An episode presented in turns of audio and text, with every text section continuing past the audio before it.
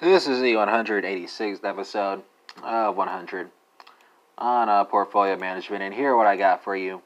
Well, I'm going to be talking about uh, how uh, to uh, monetize gains and losses uh, in transactions that involve uh, credit default swaps, right? So uh, the first technique here uh, to enter into a new offsetting credit default swap. That's how you can do it. Second, um, you can exercise or settle the credit default swap on default through a cash or physical settlement.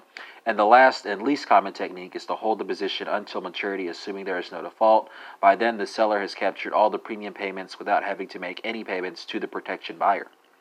And that concludes uh, this 186th episode, uh, 100, on portfolio management. Not, of course, ruling out the possibility of yet more bonus sessions.